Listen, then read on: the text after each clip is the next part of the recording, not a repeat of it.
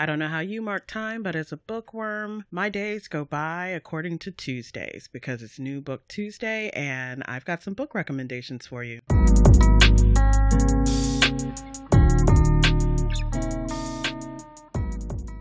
Welcome back to I Talk Shit and Read. This is Ro, and I am popping in with some must buy read request. Gotta have it for October new releases. And well, I took myself off book punishment, and we all know that means I'm now awaiting many, many, many, many deliveries of books. So I thought I'd drop in and let you know some of my most notable buys for October, since it's again Tuesday, my favorite day of the week of any month my most anticipated release for October 13th, Black Sun by Rebecca Roanhorse. Rebecca Roanhorse is a Black and Indigenous award winning author. You may have read some of her other books. If you haven't, you may want to pick up her first novel, Trail of Lightning, and the second in that series, Storm of Locusts. They are Hugo Nebula and World Fantasy finalist books, and they are not like anything else you've read. But when you're dealing with own voices authors who are kind of digging into their own cultural heritage, plus blending it with research, and you just kind of get something that you don't ordinarily get. And it's one of the things that's really exciting about a lot of authors especially authors of color, stepping forward and getting deals. So, in her most recent release, Black Sun, the synopsis is In the holy city of Tova, the winter solstice is usually a time for celebration and renewal but this year it coincides with a solar eclipse, a rare celestial event prescribed by the sun priest as an unbalancing of the world. Meanwhile, a ship launches from a distant city bound for Tova and set to arrive on the solstice. The captain of the sh- ship, Zila, is a disgraced Teek whose song can calm the waters around her as easily as it can warp a man's mind. Now, I don't know about you, but that right there was enough to make me pre order the book because I like it when people are just blending in aspects of sci-fi, space opera, with more of an, a unique aspect and look at supernatural or you know mystical powers that may come from being rooted in your blood and your heritage or many other things.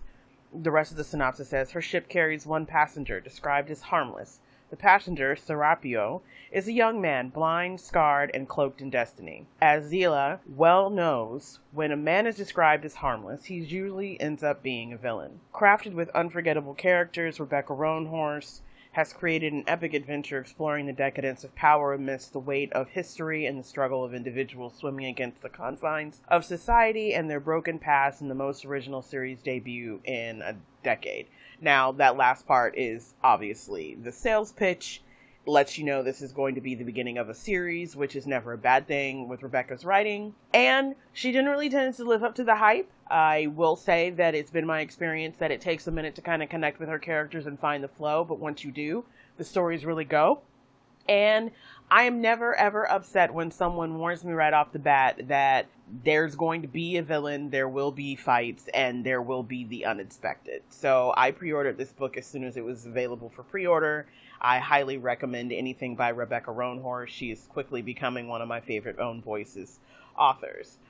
Now, while I was doing research for the rest of books to lose my mind and buy, I ran, I ran across the synopsis for a book titled Daughters of Jubilation by Kara-Lee Corthron. And, well, I don't know about you, but the world is on fire, literally. I live in California. And I'm looking for books that seem to want to come at looking at things in a historical aspect, but putting it into a fictionalized setting and blending it with magic, possibly magic that's more rooted from a spiritual place that feels recognizable and resonates with me, and still talks about places and times in history that we don't often confront in ways that provoke and give you a different perspective. So the synopsis for this one is in the Jim Crow South, white supremacy reigns and tensions are high. But Eveline DeCamp has other worry, other things to worry about. She has two little sisters to look after, an overworked single mother, and a longtime crush who's finally making a move. On top of all that, Evie's magic abilities are growing stronger by the day. Her family calls it jubilation, a gift passed down from generations of black women since the time of slavery. And as Evie's talents waken, something dark comes loose and threatens to resurface.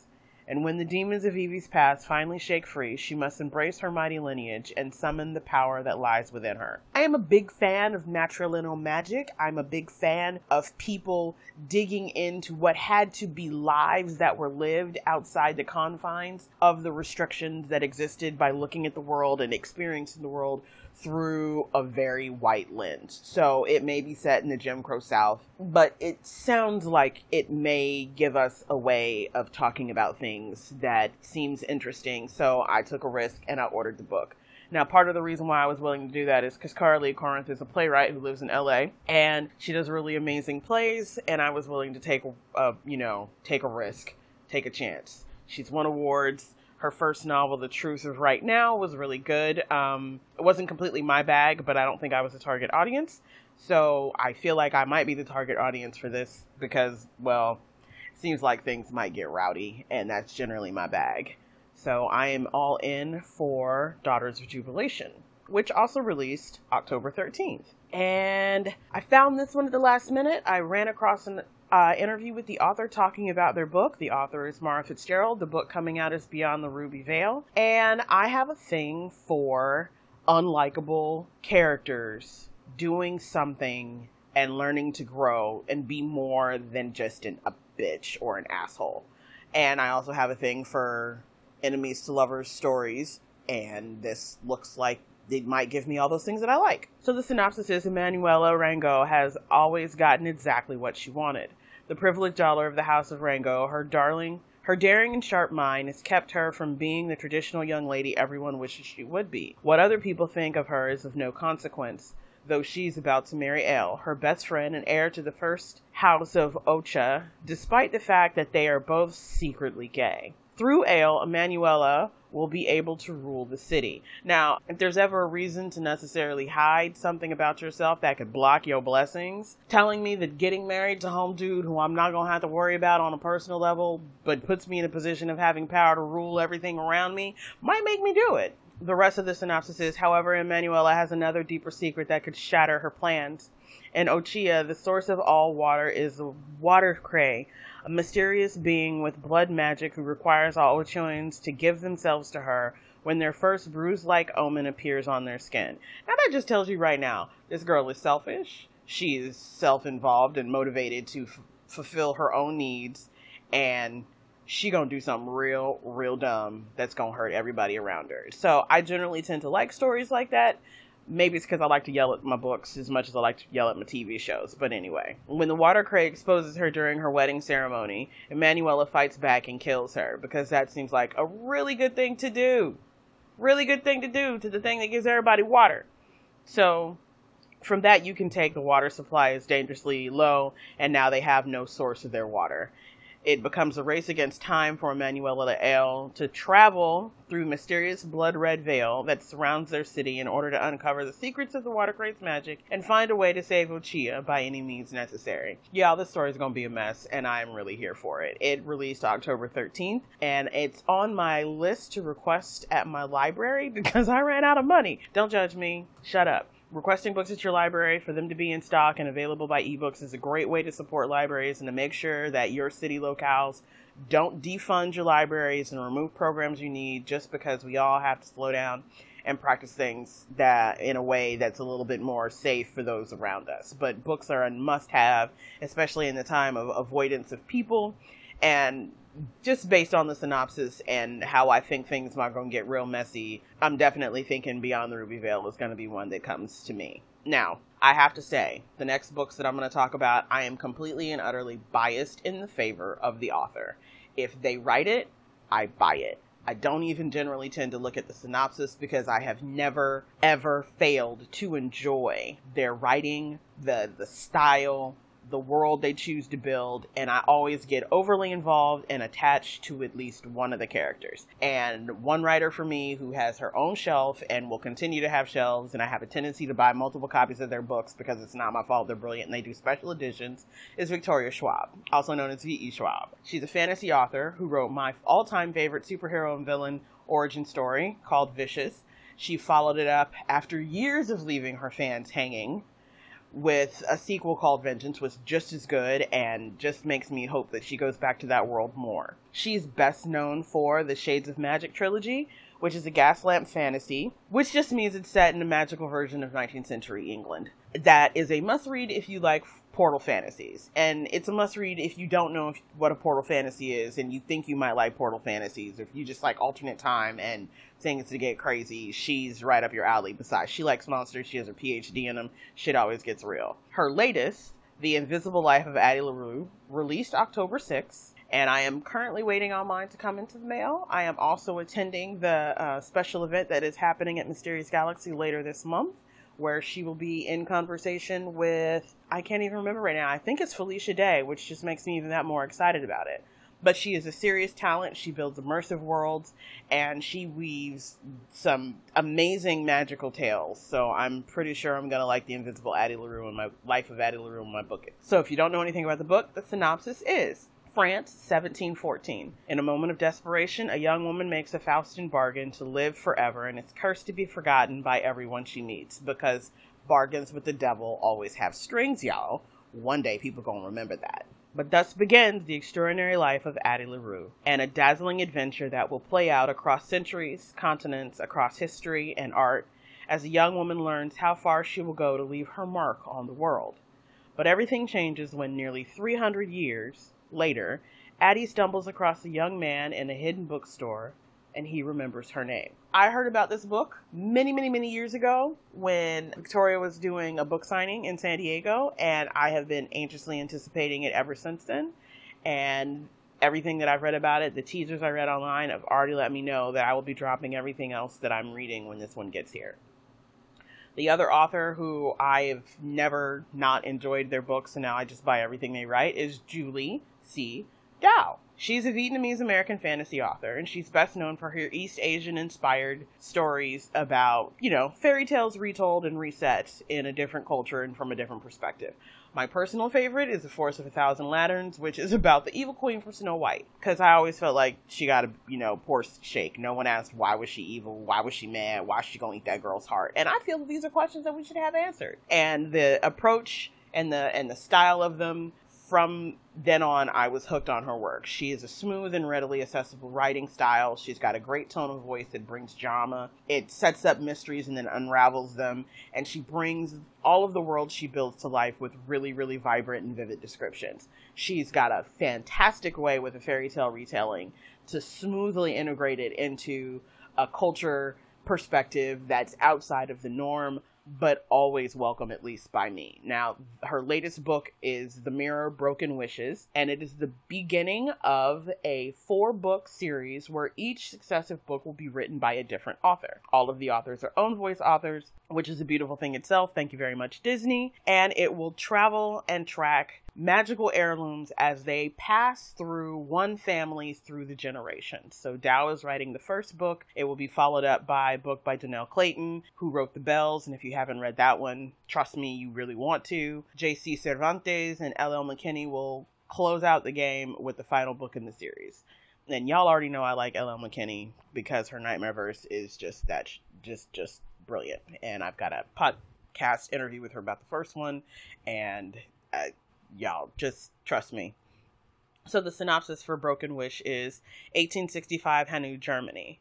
16-year-old Elva has a secret. She has visions and strange powers that she will do anything to hide. She knows the warnings about what happens to witches in their small village of Hanau. She's heard the terrible things people say about the Witch of the North Wood and the malicious hunts that follow. But when Elva accidentally witnesses a devastating vision of the future, she decides she has to do everything she can to prevent it. Tapping into her powers for the first time, Elva discovers a magical mirror and its owner, none other than the Witch of the North Woods herself. As Elva learns more about her burgeoning magic and the line between hero and villain begins to blur, she must find the right path to right wrongs before it's too late. Now, if those aren't enough clues for you for what the magical heirloom is, I don't know what's. I'll, I mean, read more fairy tales. It'll make you happy in this time of disaster and chaos. So, it is an absolute read. It released October 6th, as did Addie LaRue, and trust me, I'm, I'm about the book. Okay, so reading is really pretty much what I do. I prefer to get series because if I like an author, I like to know that there's going to be more. And if an author is writing a, a trilogy or a duology and I really like the first one, I'm pretty good to cold pre order the second, if for no other reason to make sure that the print run is long enough and big enough for other people to discover the first book and then the second book to still be available. And if you read books by authors of color, especially black authors, it is always a good thing to pre order their next books so they actually get support from their labels. Don't take my word for it. Go read and follow the hashtag publishing pays me and find out what the differences are between how non white authors and white authors get paid, y'all. It's crazy. So, a book that I discovered, and if you have kids, trust me, this is one you want to get and you want to read with them, and then you're going to have to fight your kids to keep ownership of your book because Kwame Mbalia started a series called with Tristan Strong punches a hole in the sky. The sequel to Tristan Strong destroys the world came out October 6th and these stories are just fantastic. They're bright, they're happy. If you walk away from these stories and you aren't in love with Gum Baby, I don't know what's wrong with you because Gum Baby got attitude and is everything. So the first one is about a seventh grader named Tristan Strong who feels anything but stronger ever since he failed to save his best friend when they were in a bus accident together. All he has left of Eddie is a journal where he wrote stories, and Tristan has been dreading the month where he's supposed to go f- spend time at his grandparents in Alabama. And everybody just wants him to get there and heal from the tragedy. But obviously, things go strange. And he ends up going on an adventure which kind of starts with him literally punching a hole in a tree and accidentally ripping a hole in, you know, the space time continuum known as the mid pass.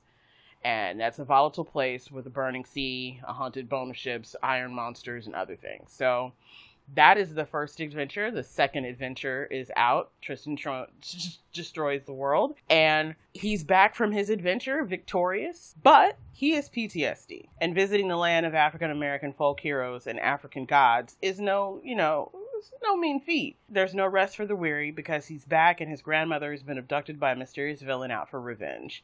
So he now must return again to Alke and reunite with his loudmouth sidekick that you will love, Gum Baby, in order to rescue Nana and stop the culprit from creating further devastation. I don't want to spoil too much, not even by reading the the synopsis, because I found that I think they give a little bit too much away trying to lead people into this book because the book is actually a middle grade book, but most of my listeners are adults. But trust me, it's a it's a delight, it's a joy. Anxiously awaiting to see how he blends in more uh, black heroes and African gods into the story. This one has Anansi in it, who's now a web developer, and I'm just expecting more shenanigans and shade from Gum Baby. Now, there's another book that I got hooked on that I started reading in the Library of the Unwritten by AJ Hackwith, came out last year, and it was an unexpected, really fun, jam packed, quick action adventure. And uh, they're doing a second one, so I'm definitely going to read it.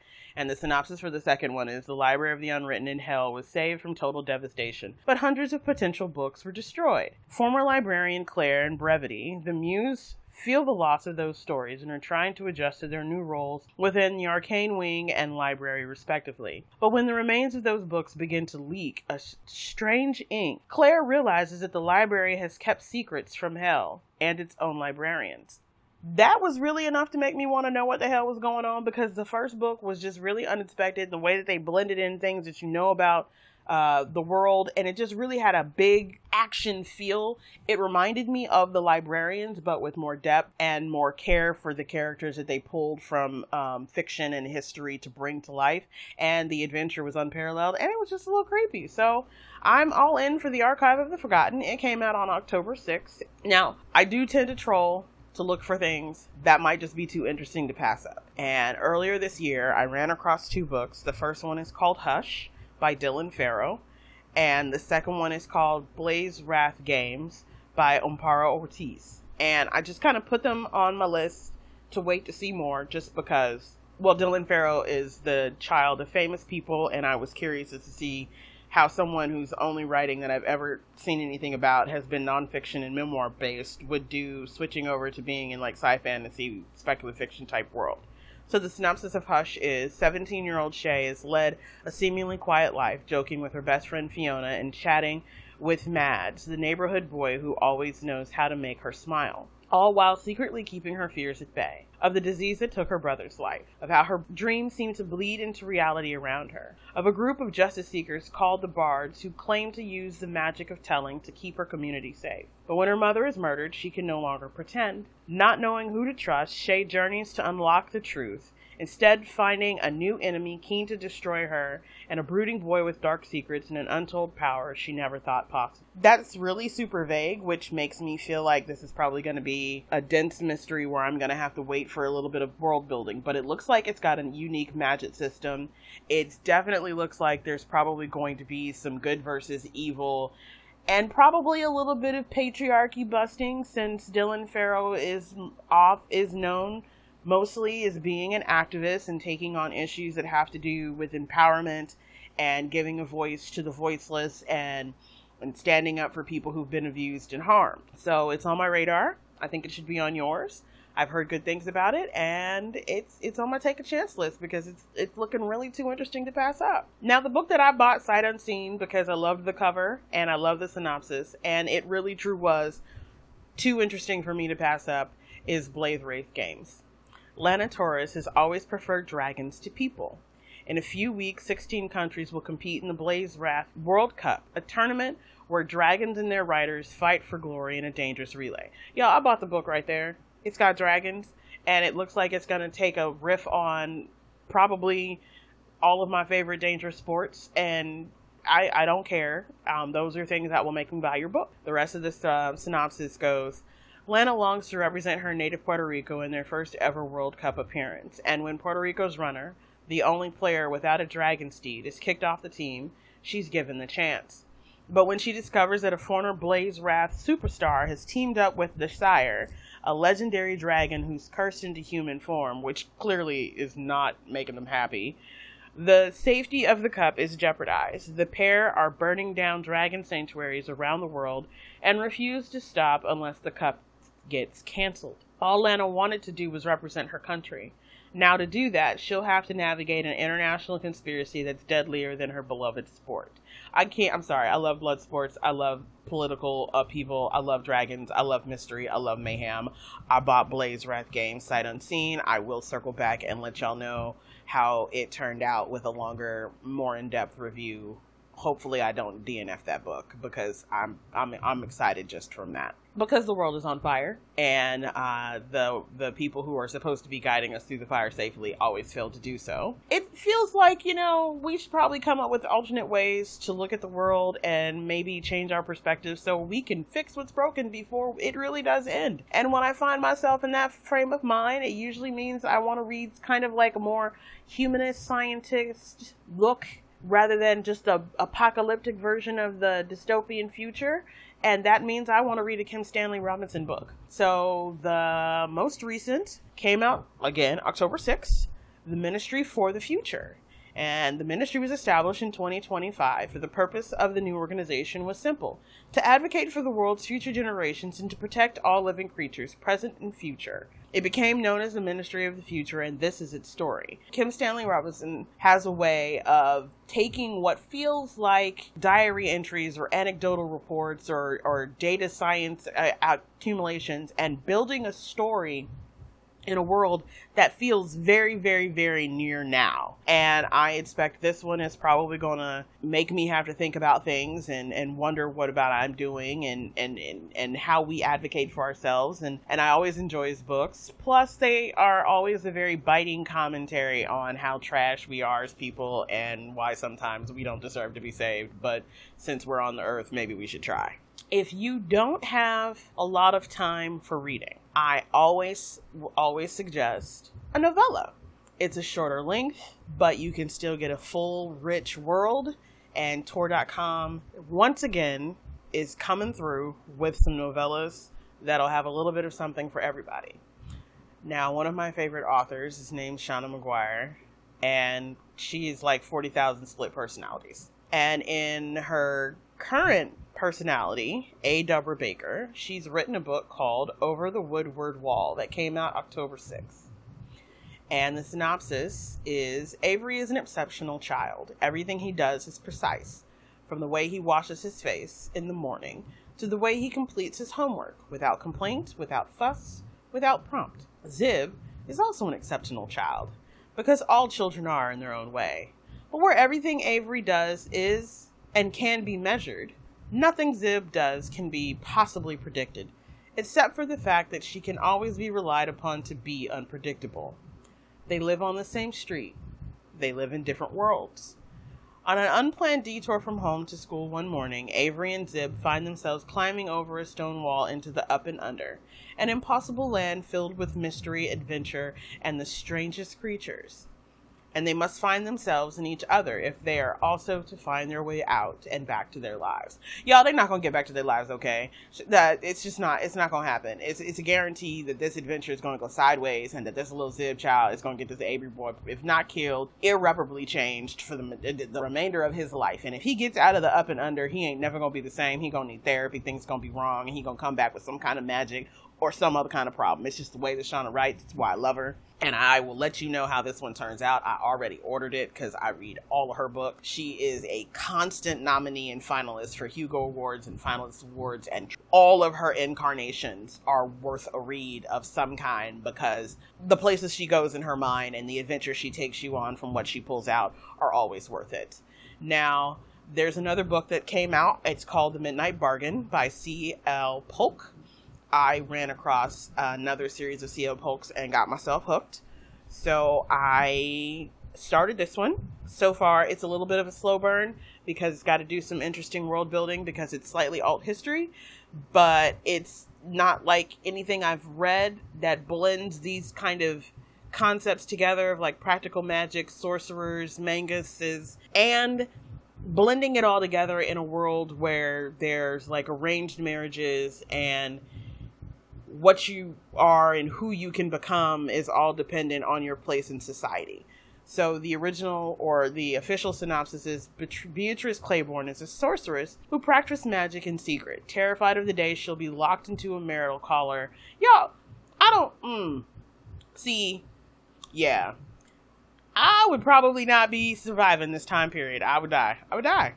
It's a magical collar that cuts off her powers in order to protect any children she has from her magic. I don't want kids bad enough to give up my magic. I don't understand why it's going to be either or. I think it's rude. Anyway, she dreams of becoming a full fledged mangus and pursuing magic as her calling, as men do. But her family has stated, staked everything to equip her for bargaining season, when young men and women of means descend upon the city to negotiate the best marriages. The Claibornes are in severe debt, and only she can save them by securing an advantageous marriage before their creditors come calling. Y'all, I wouldn't have made it. I wouldn't have made it. My family would end up in debtor's prison, and I would feel horrible. In a stroke of luck, Beatrice finds a grimoire that contains the key to becoming a magus. But before she can purchase it, a rival sorceress swindles the book right out of her hand. So we already know there's about to be some fights, and I say we take the rival sorceress and we punch in her throat because that's just rude. Beatrice summons a spirit to help her get it back, but her new ally exacts a price Beatrice's first kiss. With her adversary's brother, the handsome, compassionate, and fabulously wealthy Enith Lavan. Of course, they're going to introduce. This is why I like C.L. Polk. This is why I like their writing.